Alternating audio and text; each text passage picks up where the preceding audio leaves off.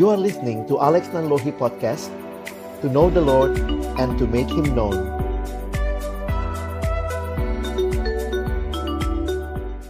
Ya, selamat malam Bapak Ibu sekalian, Boksu Kisen. Senang bisa ketemu lagi, bisa lihat wajah melalui Zoom ini Bapak Ibu sekalian. Saya bersyukur buat kesempatan malam hari ini. Um, temanya menarik sekali. Karena ini juga satu sisi pasti tidak mudah begitu ya. Di dalam kita melalui pergumulan di tengah-tengah kehidupan keluarga. Dan saya tidak tahu apa alasannya kenapa yang dipilih gambarnya adalah menantu perempuan dengan mertua perempuan begitu ya. Mungkin kalau yang dipilih gambarnya adalah menantu laki-laki dan mertua laki-laki bisa main catur gitu ya, atau bisa nonton bola bareng gitu. Tapi kayaknya yang lebih bergumul apa memang perempuan ya. Ya tentu tidak mudah juga ya. Semua mungkin punya pergumulan di dalam bidang ini. Karena ini juga temanya Rukun Ribut gitu ya. Serial mertua dan menantu. Wah ini jadi hal yang uh, unik Bapak Ibu sekalian ya. Sehingga ada joke yang bilang, siapa perempuan yang paling berbahagia di dunia? Hawa ya, tidak punya mertua katanya. Ya, tapi uh, Bapak Ibu sekalian, Adam juga tentunya begitu ya, tidak punya mertua. Tapi dalam kaitan kehidupan Kristiani, saya pikir justru kita bersyukur melihat bagaimana Tuhan menghadirkan orang-orang yang juga menjadi bagian dari keluarga besar kita pada akhirnya. Kalau kita ingat bagaimana Allah adalah Allah yang mencipta, Dia adalah Allah yang menciptakan manusia di dalam relasi. Ya, Allah menciptakan manusia, Allah menciptakan manusia di dalam relasi yang indah. Dan relasi yang paling sederhana, paling kecil adalah keluarga. Nah, ketika Tuhan memberkati keluarga, kita melihat ini rancangan yang indah yang Tuhan sudah sediakan bagi dunia ini. Bukan hanya bagi orang yang mengalaminya, tetapi melalui keluarga lah Tuhan menggenapkan rencananya bagi dunia ini. Tetapi kita juga sudah memahami bahwa manusia jatuh ke dalam dosa, sehingga gambaran keluarga itu, wah ini gambarannya kayak keluarganya Bart Simpson seperti ini Bapak Ibu sekalian ya. Tidak mudah. Jangankan ngomong mertua, jangankan ngomong menantu ya, bicara kepada sesama anggota keluarga aja mungkin juga ini jadi pergumulan di banyak kehidupan keluarga. Karena itu satu kutipan yang menarik menuliskan begini, "The nearest thing to heaven on earth is a happy Christian home."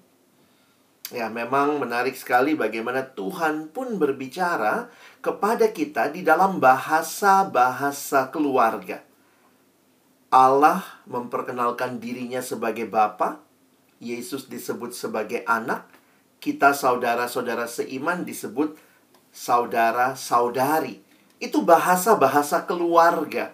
Sehingga kalau kita berjuang melihat keluarga yang baik tentunya, kita merindukan anak-anak, orang-orang yang ada di dalam keluarga itu tidak jauh dari iman. Mengapa demikian? Saya ingat sebuah pengalaman ketika ada yang datang dan konseling. Lalu dia mengatakan begini, "Pak, saya sulit bilang atau berdoa Bapa kami." Kenapa? Karena setiap kali bicara Bapa, yang dia muncul di bayangan dia adalah ayahnya, yang adalah seorang yang pemarah, yang seringkali memukul istrinya, mama anak ini. Sehingga dia mengatakan, saya sulit untuk mengatakan Bapa kami, karena selalu terbayang adalah papa yang jahat, papa yang tidak peduli dengan keluarga. Dan dia mengusulkan waktu itu, boleh nggak Pak saya berdoa Mama kami yang di surga? Karena mamanya itu lebih kuat begitu ya, figur itu sebagai orang yang mengasihi dia ya. Saya katakan secara teologis tidak tepat. Tetap kamu berdoa Bapa kami. Meskipun di dunia ini kamu punya Bapa yang mengecewakan, tapi ingatlah di surga ada Bapa yang selalu peduli dan tidak mengecewakan kamu. Nah ini yang saya katakan tadi, kalau saja keluarga-keluarga Kristen benar-benar berfungsi dengan baik, anak-anak nggak jauh dari iman. Karena bahasa-bahasa yang Alkitab pakai memperkenalkan Allah, memperkenalkan gereja, itu adalah bahasa keluarga.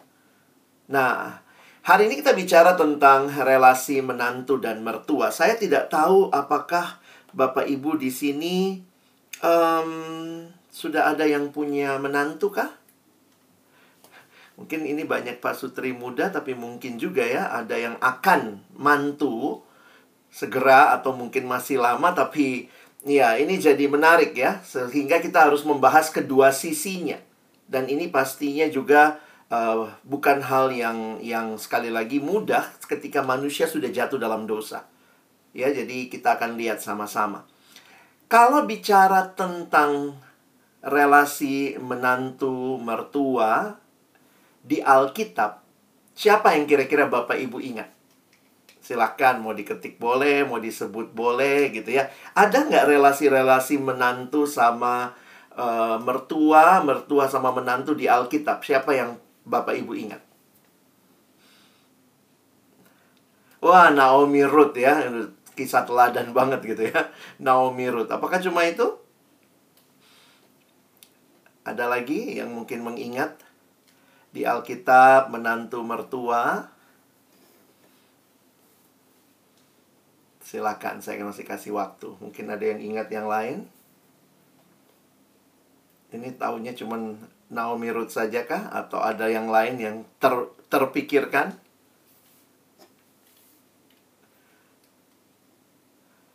Ada Yitro dan Musa.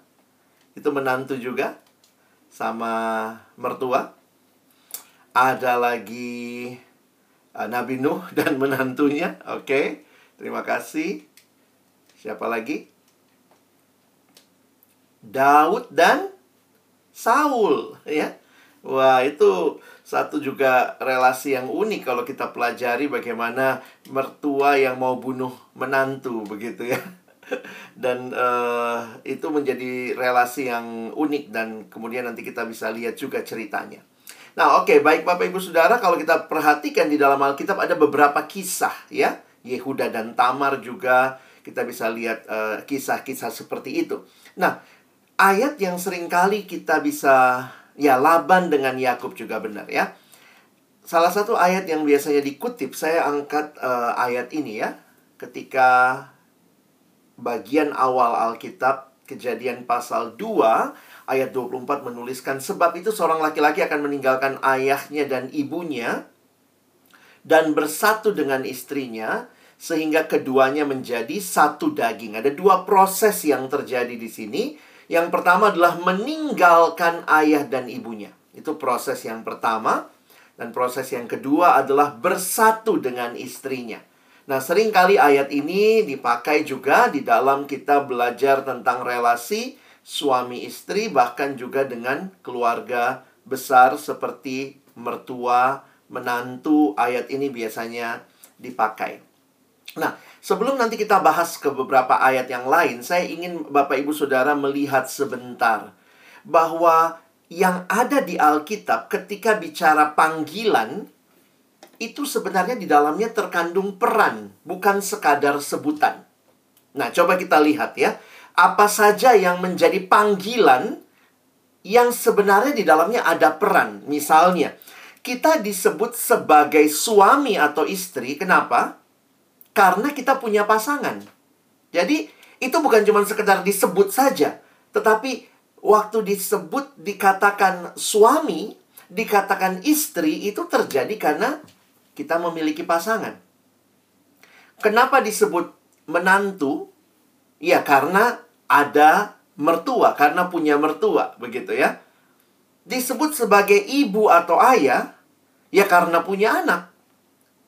Disebut sebagai mertua, karena punya menantu, begitu ya.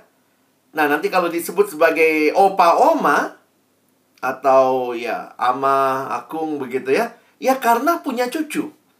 Nah, nanti kalau Tuhan berikan kesempatan melihat sampai cicit juga. Jadi sebenarnya yang perlu kita pahami, keluarga itu adalah ya gabungan dari panggilan dan peran yang Tuhan percayakan sebagai sebuah keluarga. Coba Bapak Ibu perhatikan. rata-rata di sini punya perannya yang mana? Rata-rata sih pasti suami istri ya. Berarti karena punya pasangan. Tapi juga ada yang mungkin punya mertua, ada yang mungkin mertuanya sudah tidak ada. Jadi kalau mertuanya sudah tidak ada ya secara peran ya tidak ada peran jadi menantu begitu ya. Atau uh, sebaliknya ya. Nah, ini menjadi satu bagian yang kita sadari sebagai orang Kristen. Pertanyaan kita adalah bagaimana saya jadi suami yang baik? Bagaimana saya jadi istri yang sesuai firman Tuhan? Bagaimana saya menjadi menantu sesuai dengan apa yang jadi prinsip di Alkitab? Bagaimana saya menjadi mertua bagi mantu saya? Dan ini menjadi satu panggilan yang harus kita pahami, bahwa Alkitab memang tidak bicara spesifik, tetapi ada bagian-bagian yang menarik untuk kita perhatikan sama-sama waktu kita membaca beberapa bagian Alkitab berkaitan dengan relasi-relasi ini. Nah, saya meminjam uh, sebuah akronim yang dibuat oleh Ibu Charlotte Priyatna ya. Saya melihat apa yang beliau buat ini juga menolong kita. Nah, ini saya nggak tahu berapa banyak yang sedang siap-siap jadi mertua atau sudah jadi mertua ya. Maka akronim ini bisa menolong kita ya. Akronim ini bisa menolong kita memahami apa yang sebenarnya menjadi panggilan peran sebagai mertua. Nah, yang pertama, menantu adalah anak Anda yang lahir lewat perut besan. Nah, ini harus dipahami ya, bahwa bukan lagi anak sekadar ya anaknya besan kita, tetapi itu adalah menjadi anak Anda. Nah, ini Bapak Ibu, sebenarnya saya harus cepat di sini ya, karena kayaknya nggak banyak yang sudah punya menantu ya. Oke, lanjut lagi. Enyahkan sikap memihak ketika mereka berkonflik. Nah, ini bisa refleksi juga nih. Kadang-kadang kalau orang tua mungkin secara tidak langsung akan memihak ke anaknya, seharusnya tidak demikian, ya. Relakan anak Anda menjadi milik suaminya atau istrinya. Ingat, sudah menikah, maka ada proses meninggalkan ayah ibunya dan proses bersatu dengan istrinya atau suaminya. Selanjutnya, tidak harus mempunyai cucu. Dalam pengertian ini apa? Itu adalah bonus. Jangan melihat pernikahannya tidak lengkap hanya karena tidak punya keturunan. Karena yang berjanji menikah adalah pria dan wanita di hadapan altar Tuhan, maka pernikahan itu lengkap ketika pria wanita ini menikah. Ya, sehingga kalau kita lihat pada akhirnya diberikan keturunan, itu bonus Bapak Ibu Saudara ya. Jadi jangan melihat jadi pernikahannya tidak lengkap karena... Jadi kadang-kadang kan gitu ya, mertua, ya katanya memang maunya baik, tapi tiap kali, sudah periksa dokter belum? Dokter bilang apa? Udah banyak makan toge. Jadi ngomong terus gitu ya, seolah-olah kayak uh, menjadi satu keharusan, padahal tidak harus. Dalam arti ya, biarkanlah itu keputusan mereka berdua dan pergumulan yang mereka harus bawa di hadapan Tuhan. Selanjutnya, urusan rumah anak Anda milik mereka, jangan intervensi. Banyak yang memang bilang, wah ayatnya juga bilang keluar dari rumah, pergi rumah sendiri, jangan satu rumah. Tapi poin saya adalah bukan hanya pisah rumah ya. Dalam situasi tertentu kadang-kadang kita harus tinggal sama keluarga, sama orang tua misalnya untuk menjaga, menolong mereka di masa tua. Tetapi buat mereka yang bahkan sudah keluar dari rumah orang tua, jangan sampai, nah ini yang biasa terjadi, mertua ikut ngatur gitu ya. Mertua ngatur-ngatur rumah anaknya, begitu ya, barang-barang dipindahin. Bahkan kadang-kadang merasa, ih jorok banget sih suaminya, jorok banget sih istri anak gua gitu ya. Nah itu yang kita harus pahami, urusan rumah anak Anda milik mereka, jangan intervensi. Kalaupun ada cara memberitahu yang baik ya, pakailah cara yang baik ya. Jadi jangan merasa punya hak hanya karena adalah mertua. Lalu kemudian anggap menantu itu sebagai sahabat baik anak Anda, bukan pesaing Anda. Kadang-kadang tanpa sadar seperti itu ya. Jadi wah sayur asamnya mama lebih enak daripada istrimu kalau masak. Jadi Akhirnya ini menjadi hal-hal yang tidak tepat di dalam relasi. Nah, di Alkitab ada bagian firman Tuhan yang menarik di dalam kitab Titus. Di dalam kitab Titus pasal yang kedua ayat dua sampai lima. Kalau Bapak Ibu perhatikan, nasihat ini muncul di Titus pasal dua ayat dua sampai ayat yang kelima. Dan itu perhatikan, ada untuk laki-laki yang tua, ada juga perempuan-perempuan yang tua ayat tiga, dan ada referensi kepada perempuan-perempuan yang muda. Nah, menarik nih kalimatnya, perempuan-perempuan muda mengasihi suami dan anak-anaknya. Jadi, ayat ini sebenarnya cukup bisa kita pakai untuk melihat bagaimana kalau jadi mertua. Ya, ini masih buat mertua dulu ya. Bagaimana pola alkitabiah yang diharapkan? Laki-laki yang tua hendaklah hidup sederhana, terhormat, bijaksana, sehat dalam iman, dalam kasih, dan dalam ketekunan. Ayat tiga. Demikian juga perempuan-perempuan yang tua hendaklah mereka hidup sebagai orang-orang yang ber, orang-orang beribadah. Jangan memfitnah, jangan menjadi hamba anggur, tetapi cakap mengajarkan hal-hal yang baik. Dan dengan demikian, nah, mendidik perempuan-perempuan muda, mengasihi suami dan anak-anaknya, hidup bijaksana dan suci, rajin mengatur rumah tangganya, baik hati dan taat kepada suaminya. Perhatikan tujuannya, agar firman Allah jangan dihujat orang. Jadi kalau Bapak Ibu kita misalnya mencoba mendaftarkan ya, karakternya perempuan dan laki-laki yang tua, maka ini kita bisa ambil untuk mertua begitu ya. Seharusnya ini yang terjadi, membangun relasi yang baik dengan keluarganya sendiri begitu ya, dengan tujuan agar firman Allah jangan dihujat orang. Nah, jadi ini penting untuk kita pahami bersama. Bagaimana kalau mertua saya tidak seperti itu? Nah, itu pergumulan lain yang Bapak Ibu harus doakan, harus sabar, harus belajar untuk menerima. Dan seringkali kita tidak bisa memaksa perubahan orang lain, tetapi kita bisa mengontrol perubahan kita. Jadi nanti dalam tanya jawab saya pikir kita juga bisa melihat ya. Karena biasanya kalau ada kasus-kasus yang terjadi, kita berharap biasanya orang lain yang berubah. Dan ada yang memang pada waktu Tuhan, Tuhan izinkan berubah, ada juga yang nggak berubah. Nah, kalau demikian, apa yang seharusnya jadi sikap kita? Nah, saya pikir disinilah kita perlu hikmat dari Tuhan menghadapi keluarga kita sendiri, termasuk di dalamnya mertua kita. Ya, oke. Selanjutnya Ibu Charlotte memberikan akronim menantu. Nah, menantu mari kita lihat sama-sama ya. Mungkin ini lebih relate kepada banyak Bapak Ibu Saudara di sini, ya. Menantu yang pertama, mertua adalah orang tua pasangan yang menjadi orang tua Anda juga.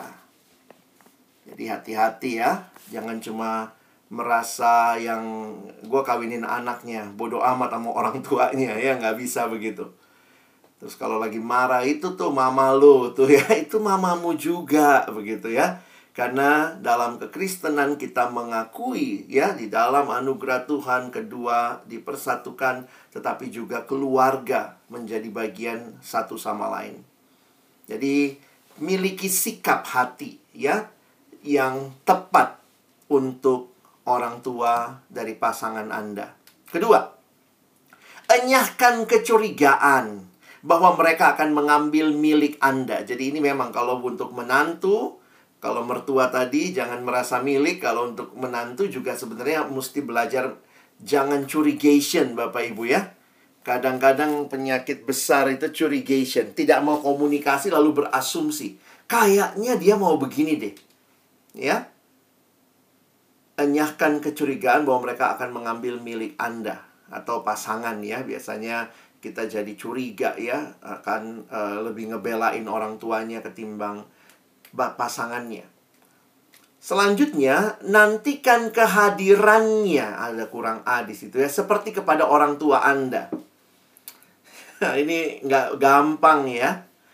Bapak Ibu kangen sama orang tua? Kangen nggak sama mertua? Kan itu sama, orang tua juga. Ya, harusnya kita juga uh, belajar untuk membangun perasaan mengasihi yang sama seperti kepada orang tua sendiri. Selanjutnya, anak mereka, entah itu suami atau istri Anda, adalah hasil didikan mereka. Jadi kadang kita harus bisa memahami ya, bahwa kenapa anaknya begini, ya mungkin juga karena orang tuanya mendidiknya seperti itu. Kadang-kadang di dalam relasi satu sama lain, hati-hati kalau kita merasa bahwa didikan keluarga kita adalah lebih baik dan kita merasa didikan keluarga yang lain itu lebih rendah. Yang satu misalnya makan pakai sendok, yang satu lebih senang makan pakai tangan. Nah, lalu jangan merasa, wah table manner dong, kita yang pakai sendok nih lebih tinggi derajatnya dari yang itu, kayaknya kampung banget begitu ya, kok makannya pakai tangan. Nah, jadi kadang-kadang kita tanpa sadar bisa jadi merendahkan orang tuanya juga. Yang, oh pantas anaknya begitu, mamanya kayak begitu sih, begitu ya. Jadi akhirnya kita merendahkan dan melihat dengan tidak tepat. Selanjutnya, nyatakan perhatian kasih Anda berdua, bukan masing-masing. Jadi ini juga, kadang-kadang dalam situasi tertentu, maka kuncinya adalah mari tampilnya berdua begitu ya, saling saling menutupi, saling menjadi satu. Jadi misalnya kalau bawa sesuatu ya kasih tahu ya bahwa ini dari kami, bukan cuma dari anaknya, tapi supaya orang tua mertua juga tahu, oh menantunya juga care, perhatian begitu ya. Jadi coba nyatakan ya, ini dari kami sama-sama begitu. Sehingga bukan cuma, wah saya waktu belanja susah ingat mama tuh. Wah si dia nggak ingat mama sama sekali misalnya ya. Jadi jangan, jadi anak juga jangan provokatif begitu ya kepada orang tua. Selanjutnya, temui secara berkala. Khususnya ketika mertua sudah sendiri. Misalnya pasangan mereka meninggal. Saya pikir juga saya setuju dengan Ibu Charlotte. Maka mari miliki Uh, hati yang yang lebih peka untuk melihat ya, mana tahu Bapak Ibu Saudara ini adalah uh, waktu-waktu yang nanti yang U-nya ya, coba lihat. Usia tua merupakan fase terakhir hidupnya. Hargai tiap momen yang ada. Mungkin itu juga jadi waktu terakhir kita untuk bertemu ya. Maksudnya miliki pemahaman bahwa ya usahakan, jadi diusahakan untuk bisa bertemu secara berkala, khususnya itu jauh lebih baik, atau mengontak secara rutin. Jadi ini adalah um, hal-hal yang diberikan untuk menantu, yang waktu saya perhatikan di mana dasar Alkitabnya di dalam uh, firman Tuhan, saya pikir ini yang sebenarnya dikatakan di dalam kitab Efesus. Kalau Bapak Ibu perhatikan di dalam kitab Efesus, ketika Paulus memberi nasihat kepada jemaat, maka Paulus mengingatkan mereka bahwa mereka sudah dibaharui di dalam Kristus. Maka ketika mereka sudah dibaharui di dalam Kristus, maka muncullah relasi-relasi yang diperbaharui. Nanti Bapak Ibu bisa baca, saya tidak akan ajak kita baca semua bagian ini. Tetapi yang menarik, bahwa relasi yang pertama dan utama yang harus mengalami perubahan, kata Paulus, adalah di dalam kehidupan rumah tangga. Dalam kehidupan keluarga. Nah, nanti kalau Bapak Ibu baca, salah satu yang menarik sebenarnya begini. Di Alkitab kita, pembagian ayatnya, kalau lihat nanti Alkitab cetak, ayat dua puluh satu, pasal lima ayat dua puluh satu, itu masuk ke perikop di atasnya. Lalu nanti kemudian bagian bawahnya mulai dari ayat dua puluh dua ke bawah. Nah, saya lebih setuju dengan terjemahan berbahasa Inggris yang waktu membagi ayat ini, Bapak Ibu perhatikan sebenarnya kunci yang muncul di dalam memahami dua puluh dua ke bawah itu ada di ayat dua puluh satu. Jadi jangan dipisah ayat dua puluh satunya. Karena apa kunci ayat dua puluh satu ini? Dan rendahkanlah dirimu seorang kepada yang lain di dalam takut akan Kristus. Jadi ketika manusia yang super egois ini mengenal Yesus, dibaharui di dalam Kristus, maka nasihat ini Paulus berikan, sekarang kamu sudah dibaharui, maka kamu rendahkanlah dirimu seorang kepada yang lain di dalam takut akan Kristus. Bapak Ibu, sekali lagi tidak mudah memahami ini. Kenapa? Karena pada dasarnya kita adalah manusia berdosa yang sangat egois.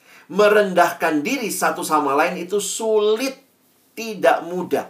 Sulit, bahasa Inggrisnya sulite gitu ya, saking susahnya.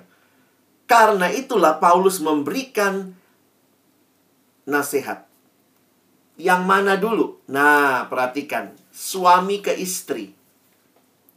Jadi kalau Bapak Ibu berpikir ayat-ayat ini, khususnya yang ibu-ibu ya, kayaknya kita nih yang harus tunduk. Sebenarnya kalau Bapak Ibu mengerti ayat tadi, ayat dua puluh satu, siapa yang harus merendahkan diri? Istri saja kah? Tidak. Istri dan suami, suami dan istri, ini dua-duanya harus punya ketundukan dengan bahasa yang Paulus pakai ya. Hai istri, apa kalimatnya? Tanduklah suamimu. Bukan ya? Tunduklah kepada suamimu. Tetapi lihat, apa wujud nyata suami merendahkan diri? Perhatikan ayat dua puluh lima. Hai suami, kasihilah istrimu sebagaimana Kristus telah mengasihi jemaat dan telah menyerahkan dirinya baginya. Bagaimanapun juga bagi kamu masing-masing berlaku. Kasihilah istrimu sendiri, istrimu seperti dirimu sendiri. Dan istri hendaklah menghormati. Jadi kata tunduk jangan dilihat sebagai sebuah kesempatan menyiksa istri. Tetapi justru istri hendak menghormati suami yang mengasihi dia. Jadi ini yang kalau kita perhatikan, relasi suami istri perlu untuk memiliki hal seperti ini setelah dibaharui di dalam Kristus. Nah, lalu kemudian relasi apa lagi yang perlu saling tunduk? Perlu saling merendahkan diri. Selanjutnya Paulus mengingatkan tentang relasi orang tua dan anak. Jadi sekali lagi jangan berpikir anak saja yang harus merendahkan diri kepada orang tua, tetapi orang tua juga punya peran yang harus mereka lakukan. Nah, disinilah saya bisa mengambil bagian ini sebagai bagian perluasan terhadap relasi menantu dan mertua. Tentu kita semua harus berjuang ya, yang jadi mertua berjuang, yang jadi menantu berjuang juga. Ada dua kata kunci untuk anak. Taatilah dan hormatilah. Perhatikan dua kata kuncinya. Taatilah dan hormatilah. Sementara ada dua frasa kunci untuk anak ke orang tua. Eh, orang tua ke anak, ya. Lihat ayat empat. Jangan bangkitkan amarah di dalam hati anak-anakmu, tetapi didiklah mereka di dalam ajaran dan nasihat Tuhan. Ini seirama dengan yang tadi ya. Yang tua ke yang muda harus mendidik supaya mereka belajar. Kira-kira seperti itu.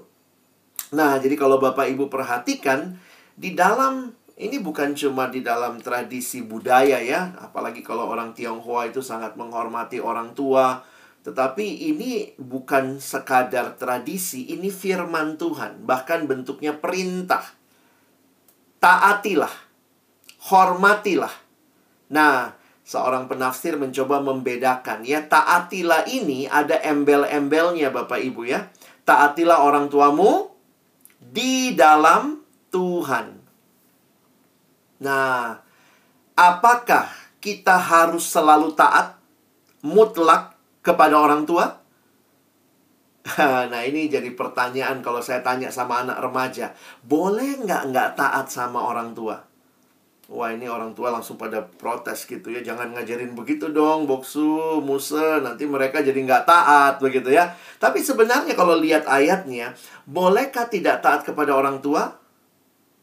Boleh. Kalau yang orang tua minta tidak sesuai dengan kehendak Allah. Meskipun orang tua wakil Allah, bukan berarti semua yang mereka minta harus kita lakukan hanya karena kita taat.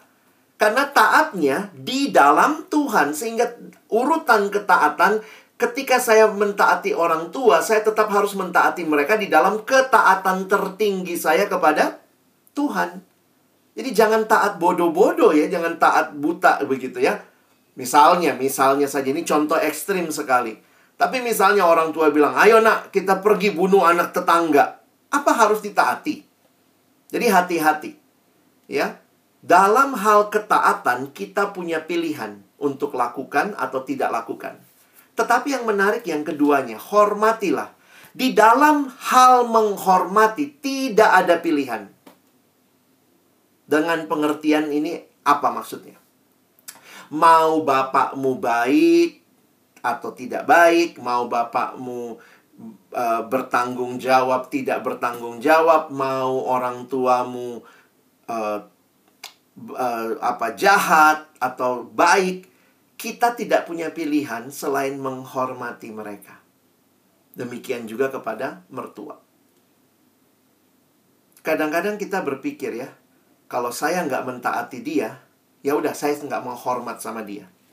Alkitab tidak kasih choice itu. Sehingga ketika seorang anak yang di-abuse oleh orang tuanya, orang tuanya kadang-kadang suruh dia, uh, waktu itu dia disuruh pasang togel, Bapak Ibu ya, judi buntut. Pergi pasang. Lalu kemudian dia bilang, saya bergumul kak, saya tahu saya nggak mau lakukan itu. Tapi kemudian yang jadi masalah adalah dia kemudian tidak menghormati orang tuanya. Jadi saya katakan, dalam hal ketaatan kamu punya pilihan sebenarnya. Tetapi di dalam hal menghormati, sebenarnya Alkitab mengatakan, belajarlah menghormati orang tuamu. Ini adalah perintah yang penting. Jadi ini bukan sekadar sebuah himbauan. Ini perintah.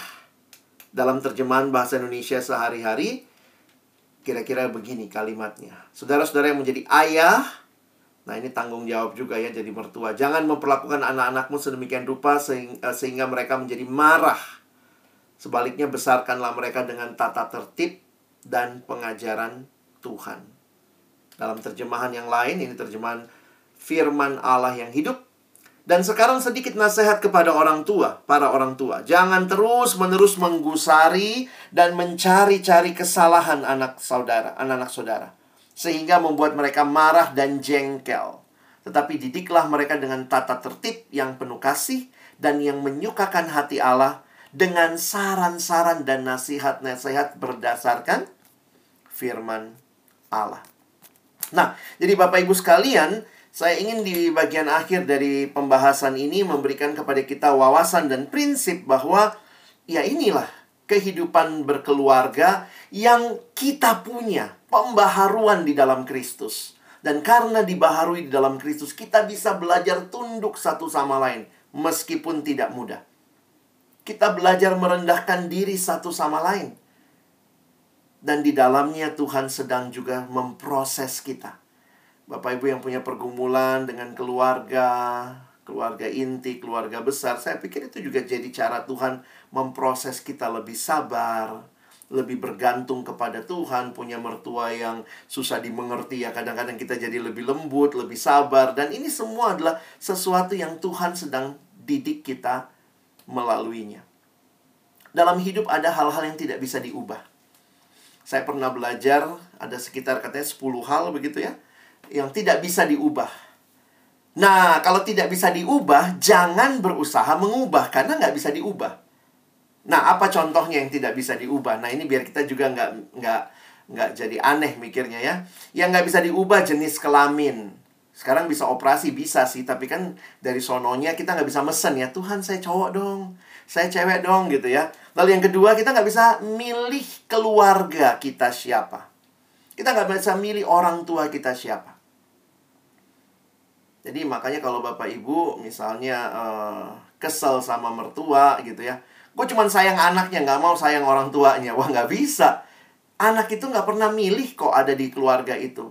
Siapa yang naruh di situ? Berarti Tuhan yang naruh di situ. Bapak Ibu gak terima orang tuanya, berarti Bapak Ibu sedang tidak menerima Tuhan dong ya, sebagai yang memberi di situ. Apalagi yang gak bisa diubah? Urutan lahir. Ini mau doa semalaman, Tuhan jadikan saya kokoh, tapi begitu amin masih tetap, ya mungkin kalau dia anak bungsu ya tetap dede gitu ya. Urutan lahir itu nggak bisa dipesen. Berarti ada maksud Tuhan di situ ya.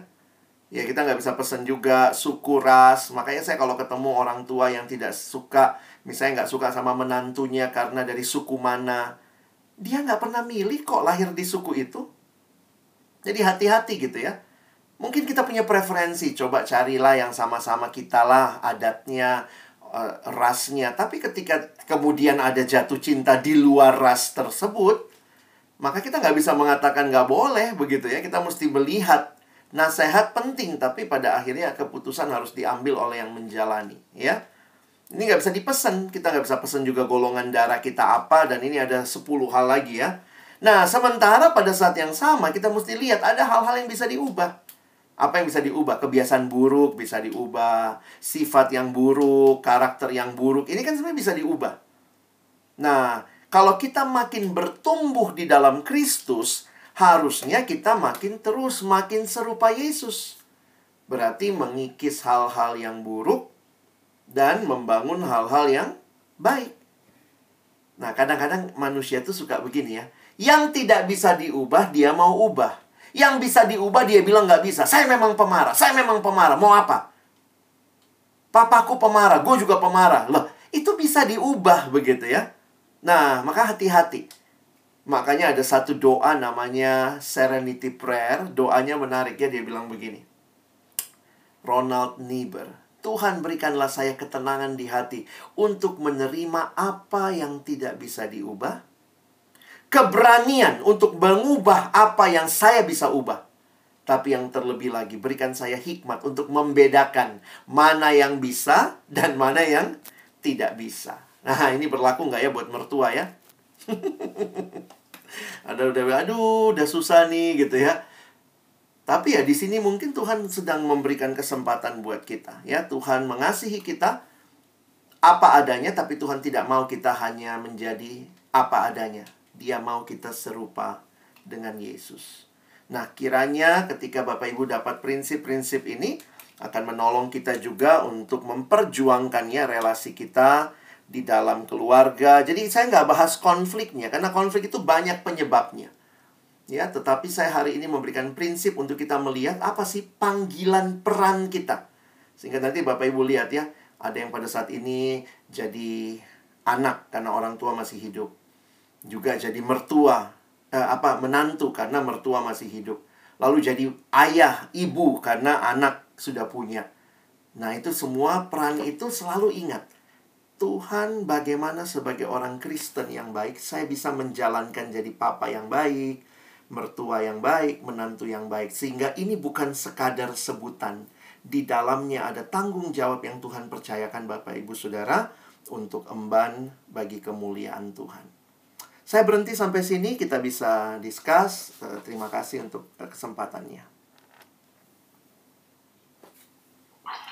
Terima kasih Pendeta Alex Nanlohi yang sudah menyampaikan prinsip-prinsip firman Tuhan ya buat kita semua tentang bagaimana kita berelasi di dalam rumah tangga, terutama uh, di dalam hubungan rumah tangga uh, menantu dan mertua ya.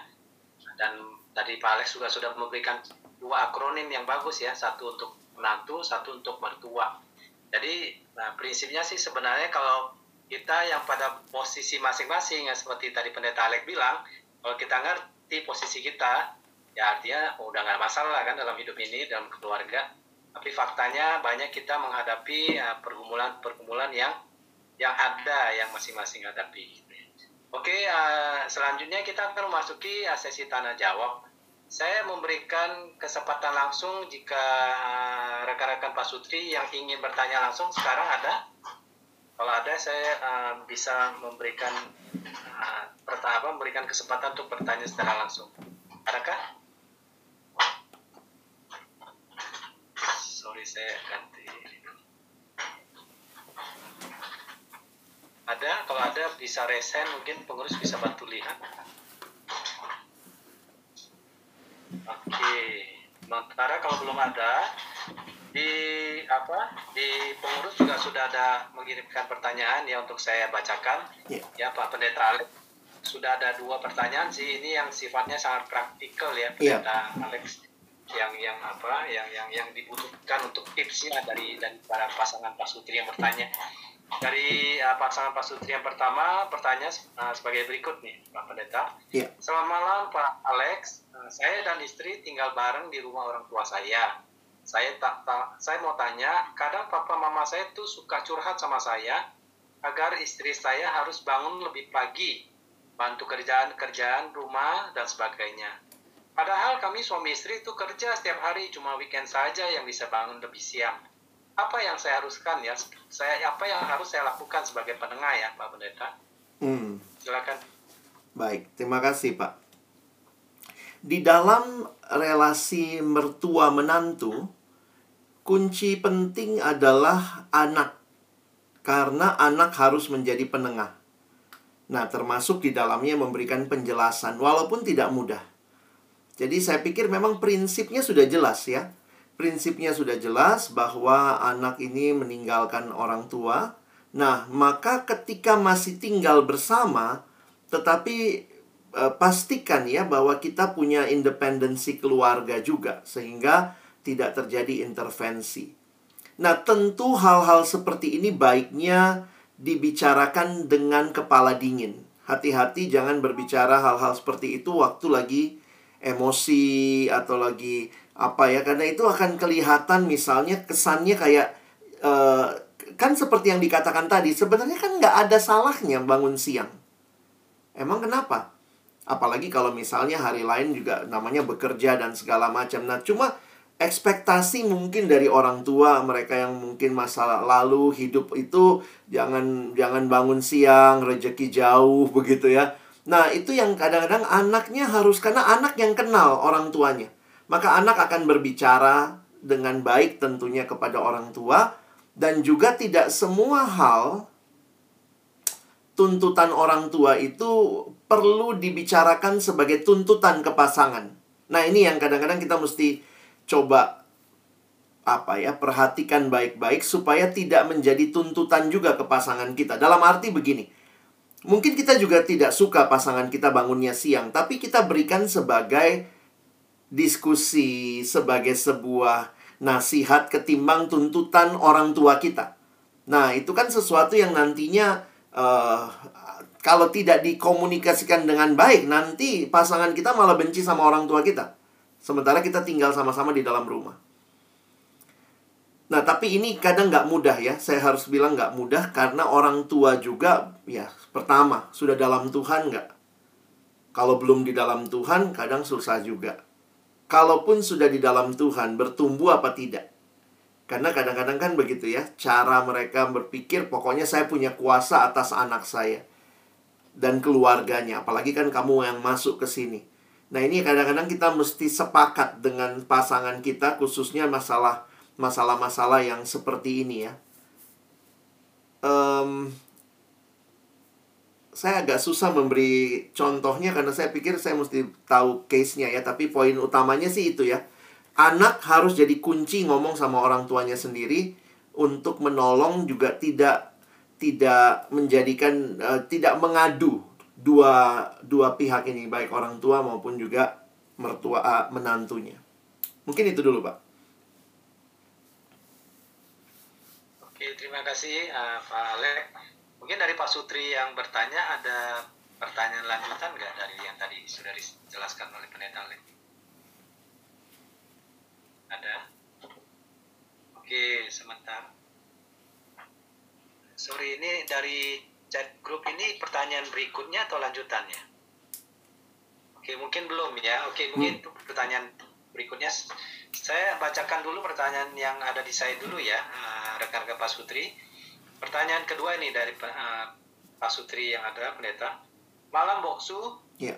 Bagaimana menghadapi mertua yang sebenarnya baik, tapi kadang suka terpengaruh sama teman-temannya, sehingga saya sebagai menantu suka dicurigain berbuat yang enggak benar di luar. Kadang saya mal, mau marah tapi tetap tahan saja. Mohon sarannya Pak Pendeta. bagusnya uh, ini entah bapak atau ibu tahu bahwa mertuanya baik ya. Itu poin tadi. Ya, mertuanya baik ya. Nah, karena itu uh, begini ya. Saya, saya pikir memang ini susah-susah gampang. Kalau itu nggak benar, ya udah nggak usah didengar gitu. Kan selesai ya poinnya ya. Tapi ya kadang-kadang kan ini nggak enak ya. Terus-menerus entah dibicarakan atau dicurigai. Sehingga saya pikir lebih baik kita me... me kita ambil apa yang baik, sementara apa yang mungkin cuma selentingan ya, kita nggak usah mikirin hal tersebut. Apalagi kalau itu, itu kan nggak benar begitu. Jadi kita perlu juga ya untuk, misalnya begini, tidak semua hal harus ditanggapi. Apalagi kalau itu tidak tepat, tidak benar, ya maka kita nggak perlu menanggapi. Dan kalau demikian, sebaiknya sih emosi kita juga nggak ikutan ya. Karena kan nggak benar, ngapain kita teruskan gitu. Tapi mertua saya terpengaruh. Nah, nanti lihat sejauh mana pengaruhnya. Dan kalau itu ternyata sangat me, apa ya, menekan, maka ya melalui anaknya juga sebaiknya ngomong. Ya, sekali lagi kunci relasi e, mertua menantu seringkali harus ada anak yang bisa ngomong sama orang tuanya ya. Karena saya pikir tidak gampang ya. Apalagi kita kan misalnya menantu masuk ke keluarga lalu tiba-tiba kita konfrontasi kepada mertua kita, itu bisa perang dunia ketiga itu. Iya, itu sih kalau saya, yang saya pikir, Pak. Oke, baik. Terima kasih, Pak Pendeta. Iya. Berikutnya ada pertanyaan masuk lagi yang saya baca dari uh, ruang Zoom ya. Pertanyaannya dari Nonem. Pertanyaan sebagai berikut nih, Pak Pendeta. Iya. Apakah manusia bisa mengubah manusia? Karena pasangan bilang bisa tuh mengubah saya. Bagaimana, Pak? Mungkin bukan mengubah kali ya. Karena poinnya adalah ya, ya saya yakin ya Tuhan yang bisa mengubah manusia.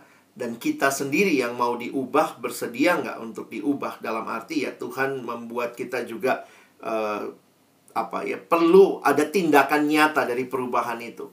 Nah, maka mungkin Tuhan bisa memakai lingkungan sekitar kita, termasuk pasangan kita, dalam rangka membawa perubahan kepada kita. Tapi kalau kita lihat pada dasarnya, pada prinsip yang paling dasar, perubahan itu sebenarnya hanyalah anugerah Tuhan sebenarnya. Nah, jadi hati-hati ketika kita punya tujuan mengubah pasangan kita. Dan apakah mengubahnya menjadi baik atau tidak? Nah, ini jadi menarik nih ya. Ya, saya cerita sedikit lah pengalaman juga dalam keluarga saya. Kadang-kadang apa yang kita pikir harus berubah seperti yang kita mau, itu cuma preferensi kita. Sebenarnya itu bukan masalah benar-salah. Cuman karena itu cara yang biasa saya lakukan. Awal-awal menikah gitu ya, saya agak nggak betah dengan istri saya kalau dia ngelipat selimut itu beda sama saya. Dia lipat selimutnya itu nggak persis simetris, ujung ketemu ujung gitu ya. Nah, saya itu yang tipe ujung ketemu ujung begitu. Nah, dulu saya pikir saya harus ubah dia. Kenapa? Karena saya lebih rapih. Inilah yang rapih. Ujung ketemu ujung, persis. Awal-awal kan nggak mau nyakitin hati ya. Jadi kalau dia mandi, saya lipat ulang tuh selimut gitu ya. Tapi kan eh, lama-lama kemudian saya saya sampai pernah ketemu satu teman ya dalam percakapan, karena ketemu hamba Tuhan terus percakapan konseling gitu. Terus saya bilang sama dia, e, ibu itu, Bu, saya pingin dia seperti saya begitu. Kenapa? Karena saya ini lebih teratur, lebih rapih gitu ya. Terus ibu itu ngomong satu kalimat yang sampai hari ini saya ingat gitu. Kamu siap dia jadi lebih rapih? Yakin? gitu ya. Lebih rapih dari kamu lagi bahkan gitu ya. Jadi poinnya adalah seringkali hati-hati yang kita mau ubah itu apa? Apakah cuma karena kita mau ubah? Dia nggak bisa, dia nggak suka makan durian. Terus karena kita married, lu married sama gua, lu mesti suka makan durian. Ngapain diubah? Itu preferensi orang. Jadi hati-hati ya, kalau saya ingatkan bahwa apa yang mau diubah, jangan-jangan itu cuman sesuatu yang pola kita dididik. Kalau kalau makan makan bubur pokoknya diaduk. Yang satu bilang nggak mau diaduk. Itu ngapain diubah kan? Ngapain berantem soal itu ya? Nah, jadi mungkin Bapak Ibu perlu uh, prinsip yang jelas. Makanya lebih baik didiskusikan ya. Misalnya kalau hari ulang tahun atau pas ulang tahun pernikahan tuh enak tuh. uh, Apa ya yang harus aku uh, jadi kita minta pasangan kita memberi masukan. Nah ini kalau mungkin pasangan kita kurang terbuka, kita dulu nih, pas ulang tahunku, ada dong uh, masukan apa yang kira-kira aku harus ubah gitu ya, atau apa yang harus aku perbaiki. Nah dia kasih masukan. Nanti kalau dia ulang tahun kan kita udah enak tuh, ah sekarang aku ya yang kasih masukan ya, dulu kan ulang tahunku kamu yang ngasih masukan. Jadi sebenarnya itu proses ya. Dan ini perjalanan rumah tangga itu kan seringkali jangan dipikir mencari kecocokan itu orang tuh harus menjadi seperti kita. Saya pikir kita salah. Dua-duanya kita harus semakin serupa Yesus. Saya pikir itu yang lebih tepat. Dan ketika menjadi semakin serupa Yesus, Tuhan tidak menghilangkan personality kita. Kita yang tadinya terbuka, tiba-tiba jadi karena makin mirip Yesus jadi tertutup. Saya pikir tidak ya. Yang tertutup tiba-tiba jadi terbuka malah aneh begitu ya. Jadi Bapak Ibu, uh, please make sure dalam proses apa yang berubah dan pastikan itu serupa Kristus. Mungkin itu Pak. Berarti dari penjelasan Pak Alex tadi, uh, kita sebagai pribadi atau pasangan uh, mesti pintar-pintar memilah mana yang bisa diubah, mana yang nggak perlu diubah gitu ya Pak Pendeta. Betul, ya? Betul. Jadi kita bisa hidup hidup harmonis ya di dalam rumah tangga ya. Iya. Tapi ada dua kemungkinan, Pak. Harmonis juga kadang-kadang karena nggak diomongin. Jadi memang kita, misalnya saya waktu itu bilang sama istri saya, kita udah lama ya nggak berantem ya. Kangen juga lah berantem gitu ya, maksudnya bercanda gitu. Kita udah lama ya nggak berantem ya. Tapi kemudian untuk kami evaluasi, kami nggak berantem mungkin karena kami sama-sama men- mendiamkan apa yang harusnya kami bahas. Dan akhirnya waktu itu kami sepakat, yuk kita mulai lagi mesbah keluarga. Karena kadang-kadang hamba Tuhan sibuk juga. Yuk mesbah keluarga untuk kita sama-sama baca firman, sama-sama terbuka di hadapan Tuhan. Terus kami akhirnya bisa ngobrol panjang. Dan biasanya hari-hari uh, kami kosong, kita kita bisa. Akhirnya jadi seperti sharing panjang. Dan dan itu poinnya adalah kita sama-sama di hadapan firman Tuhan. Jadi bukan saya lagi ngevaluasi dia, dia lagi ngevaluasi saya, tapi kami sama-sama terbuka di hadapan firman. Tuhan bicara apa sih lewat perikop ini hari ini buat kita berdua. Nah itu bisa sampai satu jam, satu jam setengah kami ngobrol. Dan saya pikir ya itu hal-hal yang yang yang lebih baik dibicarakan. Jadi hati-hati ya Bapak Ibu, nggak berantem itu bukan berarti aman ya. Jangan-jangan kita masing-masing diem-dieman gitu ya. Baik Pak Pendeta, terima kasih. Oke, saya bacakan pertanyaan berikutnya ya Pak Pendeta. Iya. Pertanyaannya ini, uh, saya sih mungkin ini penanyanya dari Pak Sutri yang mungkin bertanya untuk untuk temannya yang lain nih kayaknya. Oh, okay. Nih ya Pak Pendeta. Tanya seperti berikut. Dia bilang, ini ada mantu yang tinggal bareng bersama mertua, tapi si mantu bersikap cuek kepada mertua. Padahal mertuanya baik dan tidak bawel, sampai mertuanya suka sedih. Ada apa ya dengan dengan mantu saya ini? Hmm. Kira-kira gimana tuh Pak Pendeta? Jangan-jangan mertuanya yang anak Tuhan ya, mantunya yang kayaknya nggak suka-suka. Iya, sebenarnya gini ya. Um, semua kondisi ideal itu kan terjadi kalau Kristus ada dan kita mau membaharui ya. Ketika dalam Kristus kita di, mengalami pembaharuan. Jadi kalau dia mertua yang melihat menantu seperti itu, jangan berhenti berbuat baik. Jangan ngebales ya. Itu kadang-kadang yang jadi masalah kan. Gue udah baik, dia cuek. Oke, mulai besok gue cuek. Ah, itu udah. Jadi Tuhan tidak pernah minta kita membalas kejahatan dengan kejahatan. Jadi mungkin itu prinsip yang sederhana ya. Tapi itu sulit Bapak Ibu, sulit. Apalagi kalau kita jelas-jelas dicuekin begitu. Dan saya saya bukan eh, saya juga istri masuk ke keluarga saya ya, karena orang tua sudah tua, istri masuk ke keluarga saya, jadi itu banyak penyesuaian juga di awal-awal. Nah, dan eh, maksudnya bagaimana saya menolong dia bisa ngerti keluarga saya, tapi saya juga bisa ngerti kemauan dia. Itu nggak mudah awal-awalnya ya. Apalagi kalau orang tua minta Uh, suruh suruh istrimu begini, aduh ngasih taunya gimana gitu ya. Nah puji Tuhan kami tinggalnya atas bawah ya, jadi kami di atas, keluarga di bawah gitu. Jadi kita perlu punya punya kesepakatan yang baik lah dengan keluarga juga ya, kalau kalau bisa ngobrol heart to heart bahwa uh, tolong hormati keputusan keputusan kami, kami juga masih keluarga baru. Mama berharap begitu, tapi saya kan juga masih harus berjuang ya. Dia belum biasa sama pola kita di rumah. Jadi kita yang bicarakan sebagai anak, tolong begitu ya. Karena eh, anggaplah ya, kita sudah biasa dididik seperti itu.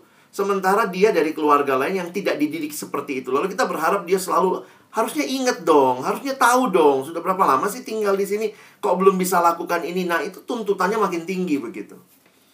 Nah, pokoknya jangan sampai terjadi balas dendam-balas dendam, saya pikir uh, tidak demikian. Walaupun sakit, dicuekin itu sakit, tapi ya belajarlah untuk tetap mengasihi. Mungkin itu dulu, Pak.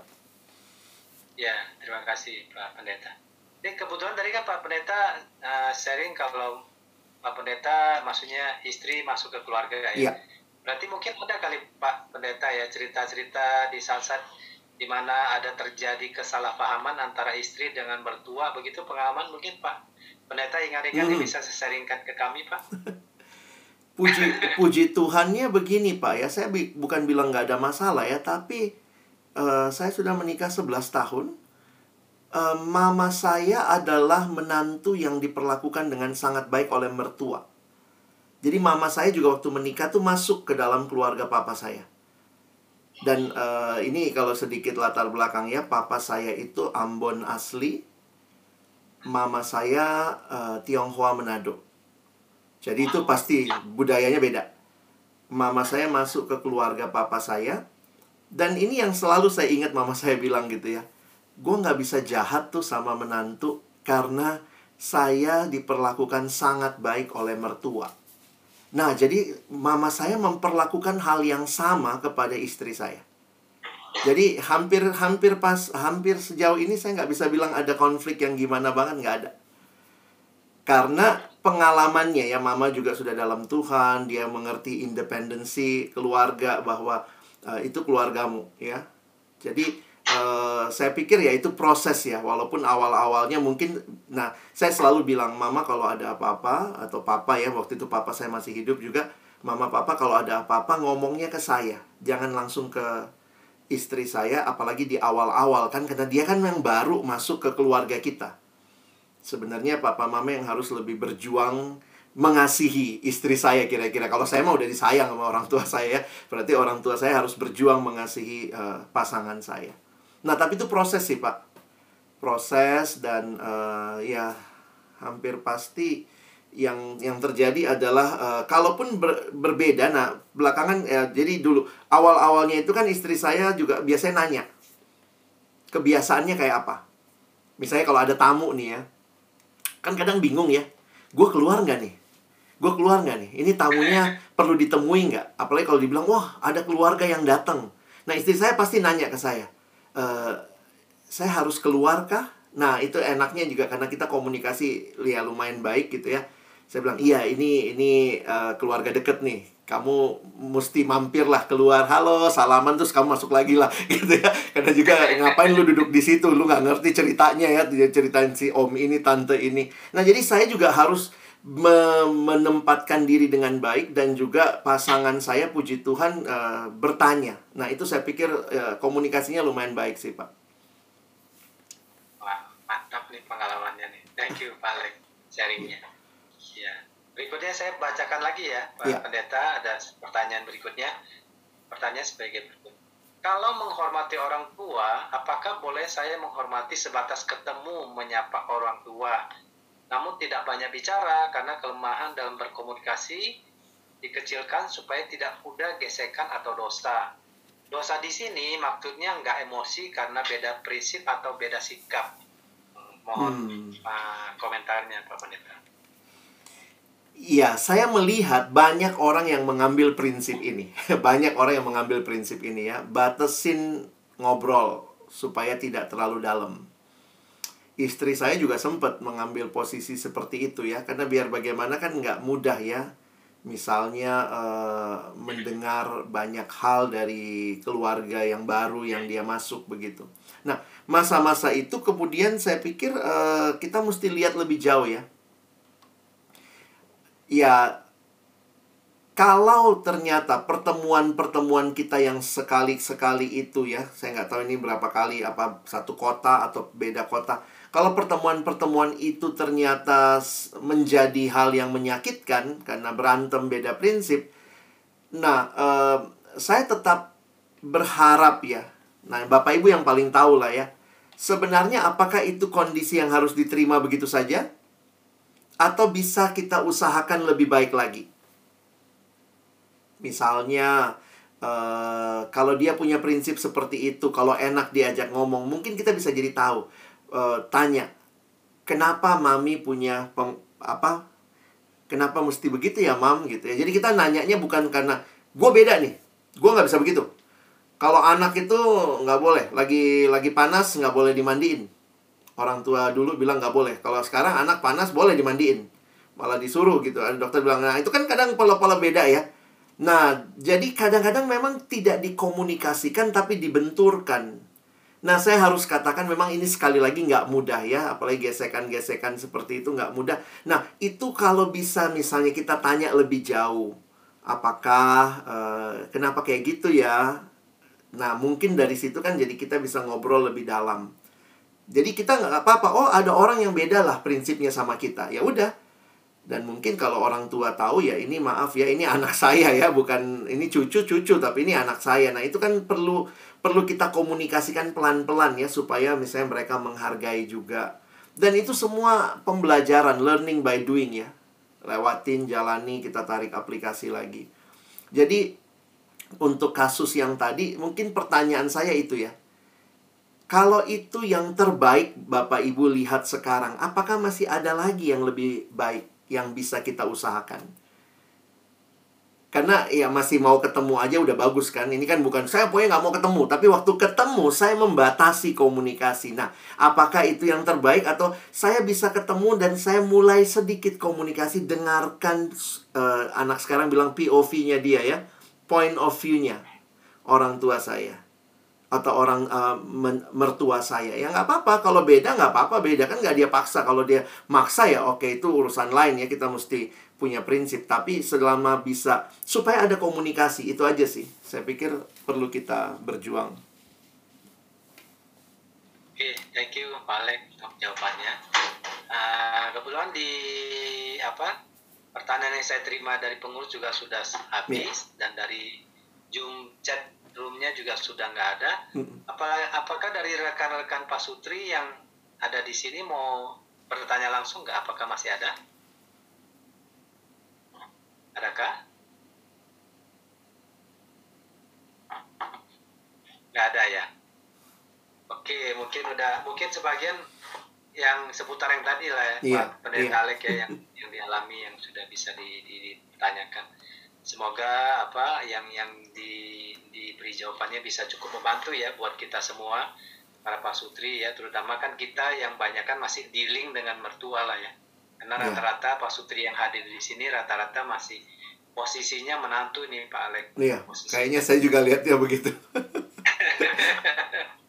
Kalau yang jadi mertua itu Boksu Kisen. Ah. Itu bagian Boksu Kisen nanti yang nanti banyak bahas soal jadi mertua ya. Oke, ternyata ini masih ada pertanyaan lagi nih, boleh oh, saya bacakan iya. Ya? Boleh Pak. Boleh ya Pak Alex ya? Boleh Pak. Oke ya, pertanyaan berikutnya begini Pak Alex. Bagaimana meresponi mertua yang baik tapi suka menegur kita secara langsung? Maksudnya di belakang suami gitu loh. Kira-kira bagaimana Pak Alex? Silakan. Ini juga dari non-name nih. Iya. Silakan. Semua ini bagus ya, bilang mertuanya baik ya. Jadi sebenarnya itu udah poin utama, poin bagus tuh Pak ya. Nah mungkin cuma itu berarti ada pola yang tidak biasa kita terima. Mungkin anaknya atau suami atau istri kita biasa dengan pola seperti itu karena orang tuanya seperti itu, mungkin ngomong langsung. Nah um... maaf, ini yang ini yang justru menegurnya melalui suami. Katanya tadi di belakang ya Pak. Negur langsung tapi lewat suami. Oh, ya, sorry, ya, negur langsung, ya, di belakang negur, suami. Oh, jadi suaminya nggak tahu kan, dia langsung ngomong ke ya. Ini ya. Mm-mm. Yeah. sebenarnya Bapak Ibu yang paling tahu ya kondisi orang tua kita masing-masing, mana yang terbaik. Kalau ternyata lebih tepat ngomong sama suami, boleh juga ya. Atau bilang e, nanti coba kasih tahulah ke mama, e, apa ya, kalau ngomong ya. Karena ini tergantung juga sih Pak ya, apa yang diomongkan. Apakah yang diomongkan itu sesuatu yang e, mengoreksi perilaku sehingga itu kayaknya menyakitkan buat si si istri ya. Ya karena walaupun dibilang baik tapi menegur langsung, masalahnya menegur langsungnya kah atau apa isi tegurannya? Karena kalau masalahnya diisi tegurannya, e, kalau kalau masalah cara menegurnya maka yang diperbaiki cara menegurnya. Tapi kalau yang masalah adalah isi tegurannya, dan saya kok suspiciousnya lebih bermasalah di isi tegurannya ya. Oh, uh, uh, jadi kayaknya sih isi tegurannya nih Pak Pendeta, karena iya. ada dikasih pertanyaan tambahan. Nah, misalnya maksudnya jangan suami dong yang masak gitu loh. Istilahnya kan karena suami kerja harusnya istri yang masak gitu. Maksudnya iya. mena- apa mertua mengharapkan istri yang masak gitu loh, karena suami kan kerja begitu. Mm-mm. Gitu loh Pak. Sebenarnya di satu sisi kita kita perlu juga untuk misalnya bicara sama-sama, misalnya kalau lagi enak suasananya, nah termasuk anaknya sih harus tahu ya bahwa ada komplain seperti itu dari orang tuanya, maksudnya yang anaknya, sehingga bersama-sama nanti bisa ngomong gitu. Iya, kami memang sepakat misalnya nggak masalah dia yang masak gitu ya. Nanti kalau capek saya pasti minta bantuan kok Mi gitu, atau jadi anaknya yang mesti ngomong begitu ya, supaya juga orang tua tidak melihat seolah-olah istri ini membiarkan suaminya. Nah kalau dibilang ngadu ya ngadu ya ya, ya bilang memang kita udah udah satu kita udah satu kok, jadi apa yang Mami bilang kan itu masukan juga buat anaknya Mami kan, harusnya begitu ya. Makanya anaknya mesti tahu sehingga juga bisa kasih pengertian ke orang tuanya. Tapi kan kadang di dalam kebiasaan keluarga kan beda-beda ya Pak Pendeta ya. Ada tipikal keluarga yang suka menegur langsung ke menantu. Ada yang tipikal keluarga yang yang memberitahu ke anak dulu. Itu apa maksudnya kalau menurut Pak Pendeta baik yang mana ya? Sebenarnya nggak ada benar salahnya sih Pak ya, karena kan maksudnya Pak poinnya adalah dia menyampaikan. Cuma mungkin itu yang saya bilang tadi, jangan-jangan memang kebiasaannya dia seperti itu, ke anaknya pun begitu cara negurnya. Nah, kita kan yang masuk ke keluarganya dia kaget gitu. Gile, gue bukan, gue orang baru main tegur aja, emang gue pembantu gitu ya. Nah, kadang-kadang kan kita yang merasa seperti itu. Nah, ya ini kalau kita mau nggak bawa perasaan ya, tapi susah sih nggak bawa perasaan ya. Ya udah dengerin aja, ya, lu mau bilang apa istilahnya, tapi kan sebenarnya saya tetap menghormati gitu. Nah, itu makanya kalau saya pikir sih paling baik anaknya yang akan bicara juga. Pada saat makan misalnya, Eh Mi, memang kita sepakat nih minggu ini saya yang masak kok gitu. Misalnya ya, jadi uh, karena apa yang ditegur itu tuh, kalau dia memang kebiasaannya tegur langsung, banyak tuh pasti. Nanti masalah ini dia bilang lagi, masalah ini dia bilang lagi. Nah hal-hal kayak begitu tuh uh, sebenarnya ya paling gampang ya Bapak Ibu ya, ikutin prinsip uh, apa ya, tidak satu rumah itu menolong untuk ya, tidak intervensi ideal lah, ideal itu ideal ya. Tetapi kan tidak semua kita hidup dalam kondisi ideal. Kadang-kadang kita harus masuk ke keluarga orang tua sudah tua, kita harus jaga atau apa. Nah itu membuat kita harus bisa punya titik kompromi, dalam arti begini ya, sudahlah selama yang dia tegur itu tidak nyakitin banget ya, cuma masalah-masalah yang seperti itu saya memang nggak nyaman, tapi oke lah, saya belajar mengerti. Poinnya adalah siapa yang mau berubah kan? Ngubah yang sana udah tua, berarti mungkin kita mengubah perspektif kita kalau ditegur langsung. Kalau memang sudah tidak suka banget ya ngomong, tapi ya ngomong begitu kan biasanya kemungkinan yang tua merasa dia benar gitu. Jadi kadang uh, situasi rumah tangga tuh nggak ada rumusnya sih ya Bapak Ibu ya. Jadi beginilah, kita tahu prinsipnya, kita dengan hikmat Tuhan coba kita ambil beberapa tindakan konkret. Doakan beberapa lama, terus kayaknya gue nggak seneng deh ditegur langsung, ya udah kita doa ya, kita ngomong ke mertua kita atau ngomong ke ke suami atau pasangan kita lah. Tapi jangan balas dendam ya. Poin saya selalu itu tuh. Dalam relasi kasih, bukan balas dendam. Dalam arti begini, lu tegur gua langsung, oke besok gua tegur lu langsung nih. Gantian gua tegur mertua langsung. Boleh dong, dia aja tegur gua langsung, oke deh. Besok gua juga tegur gitu. Mami jelek banget dandanannya, misalnya gitu ya. Nah itu hati-hati itu. Karena satu sisi adalah dari hati kita pun juga hatinya udah mau balas dendam. Jangan-jangan seperti itu. Ada caranya lah. Kalau masih belum ada caranya, ya udah Tuhan suruh kita berdoa ya. Tunggu waktunya Tuhan gitu. Ya, ada juga loh yang berdoa tuh, kapan mertua gue kembali kepada Tuhan ya. Hmm, hati-hati tuh ya. Banyak juga yang akhirnya karena udah bohwat sama mertua gitu ya. Ya udahlah kita tunggu Tuhan panggil gitu. Tapi ya saya pikir kalau masih hidup, berarti ada kesempatan yang Tuhan berikan bagi Bapak Ibu Saudara tetap mengasihi orang tua, mertua kita yang mungkin belum banyak berubah. Nah, kasih kita yang lebih luar biasa bertumbuh. Nah, saya pikir itu jadi cara Tuhan membentuk kita, bukan hanya membentuk orang lain. Thank you, Pak Alex. Jadi saya nangkap sih sebenarnya dari dari apa beberapa tips yang Pak Pendeta Alex sampaikan, nah, kata kuncinya untuk hubungan mertua menantu adalah paling penting juga. Di sana hadir sang anak atau pasangan itu menjadi penengah ya. Betul, Pak. Untuk menghindari konfliknya membesar ya, gitu. Betul. Ya. Penengah itu bisa men, apa, men, menyelesaikan banyak masalah hmm. lah, kira-kira gitu ya Pak Pendeta ya. Dan memang nggak mudah Pak, karena itu satu ya, buat anak laki-laki, mamanya itu adalah perempuan pertama yang dia cintai. Lalu datang perempuan lain kan.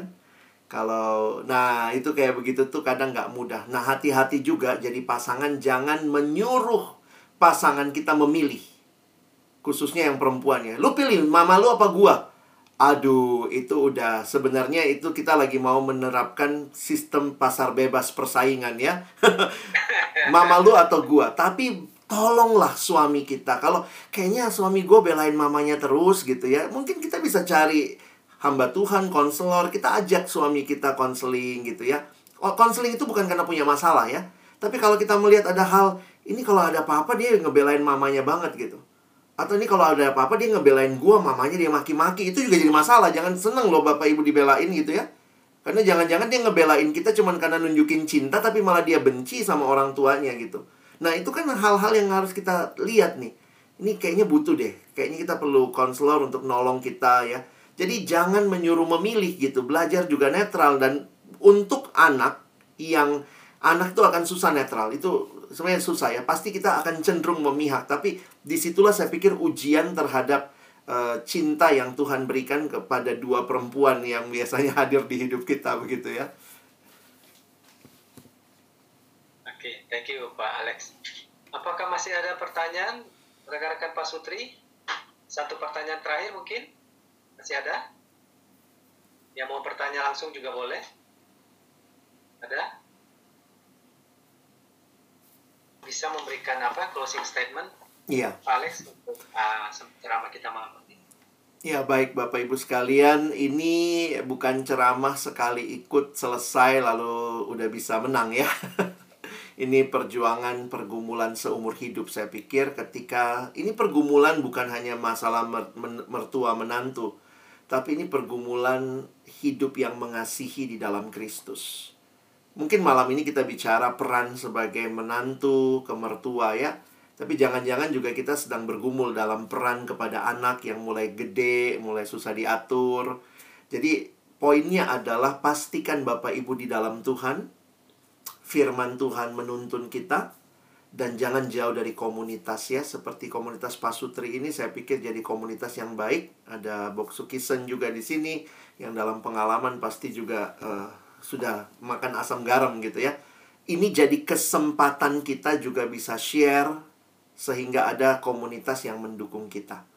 Jadi kiranya uh, Bapak Ibu malam ini sudah belajar banyak. Nah, tinggal kita perjuangkan ya, praktekkan. Dan ternyata bukan cuma menantu mertua ya, yang saya bilang tadi. Jangan-jangan juga suami istri, jangan-jangan dengan anak, dengan keluarga besar. Nah, kita mari bergumul sama-sama, tetap di dalam Tuhan, baca firman Tuhan dan miliki komunitas. Amin.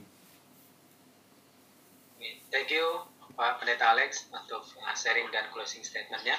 Berikutnya saya minta Boksu Kisen untuk menyampaikan sepatah kata. Boksu, silakan. Oke, okay.